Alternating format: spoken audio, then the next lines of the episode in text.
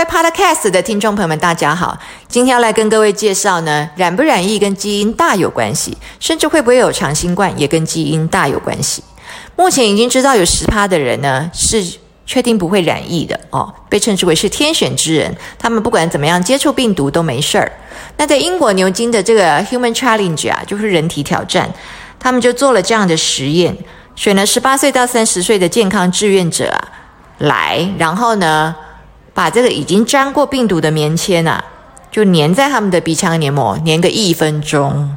结果呢，有十六位啊幸运儿啊，真的是完全没事儿啊。他们就是这个基因胜利组啊，就是怎么样都不会被感染到。可是反过来讲呢，有人却一得再得嘛，哦。但是一得再得呢，要分成两种情形，一种是你体内残留的病毒的窜升。这个不算，那另外一种的话呢，是确实是康复之后再次确诊，这个就是要去看他们的病毒的这个基因定序，也就是说，我们要去确定它是被不同的病毒株所感染的。那这个的话呢，比如说在之前已经感染过了，可是 Omicron 的时候呢，又再次确诊，这个情形蛮常见的，比 Delta 时期呢大概高了三到五倍，啊。那本身呢，如果是感染奥密克戎了，那又确诊奥密克戎，这也要去分，因为奥密克戎它现在有 BA one two three four five，它有各种不同的小变种，那所以呢，必须要去确定它是不同的病毒株感染，这样才算是一得再得。那完全不会得的这些人呢？据说是有三种的可能性啊。一个是不是说他鼻腔啊、喉咙啊、他肺部啊，他这个 ACE2 的这个接受体比较少？因为我们讲过这个病毒的 spike protein 棘突蛋白，它是必须要去呃跟你的这个 ACE2 这个接受体两个勾上，这样子你才会被感染嘛。哦，那有可能是你的这个接受体比较少，那也有可能是你已经感染过类似的病毒哦，类似的病毒就是呢。呃，冠状病毒嘛，但是不是这一次的新冠病毒，不是这一次的这个 SARS-CoV-2 啊，以至于呢，你有你有抗体了这样。那第三种说法是呢，你的免疫系统你天生就能够抵抗新冠病毒。那这三种哪一种是最可能呢？啊，其实呢，基因是最可能的，就是基因救了你。哦，你这个胜利组啊，你的 ACE2 这个接受体你与众不同。因为是突变过的，你的 ACE2 是突变过的哦。这个刺突蛋白呢，它其实到处可以去啊，只要是啊鼻腔啊、肺部啊、脑部啊、心脏啊、肾脏啊，到处都有 ACE2 这个接受体啊，所以它会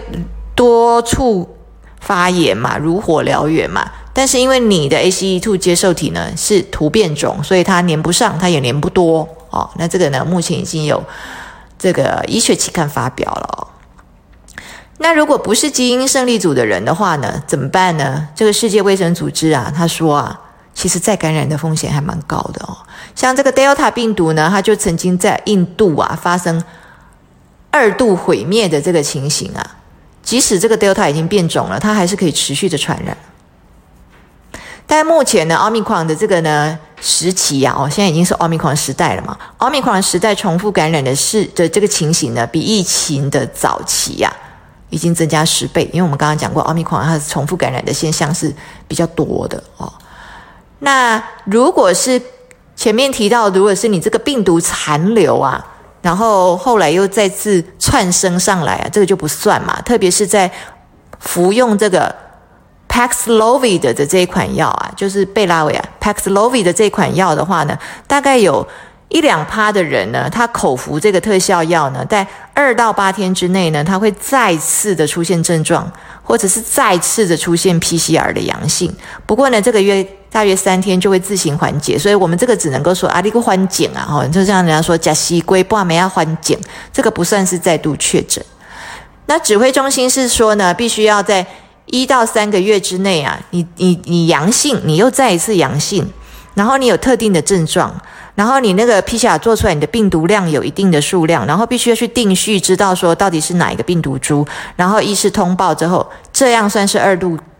确诊、二度感染，可以仍然也可以给你所谓的口服特效药。这样，那我们看呢，不但是这个新冠啊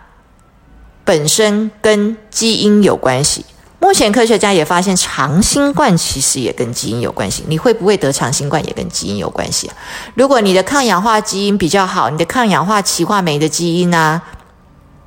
比较好，然后呢，呃，谷胱甘肽过氧化酶的基因，然后谷胱甘肽 S 转移酶的基因，然后你的 NRF2 呢？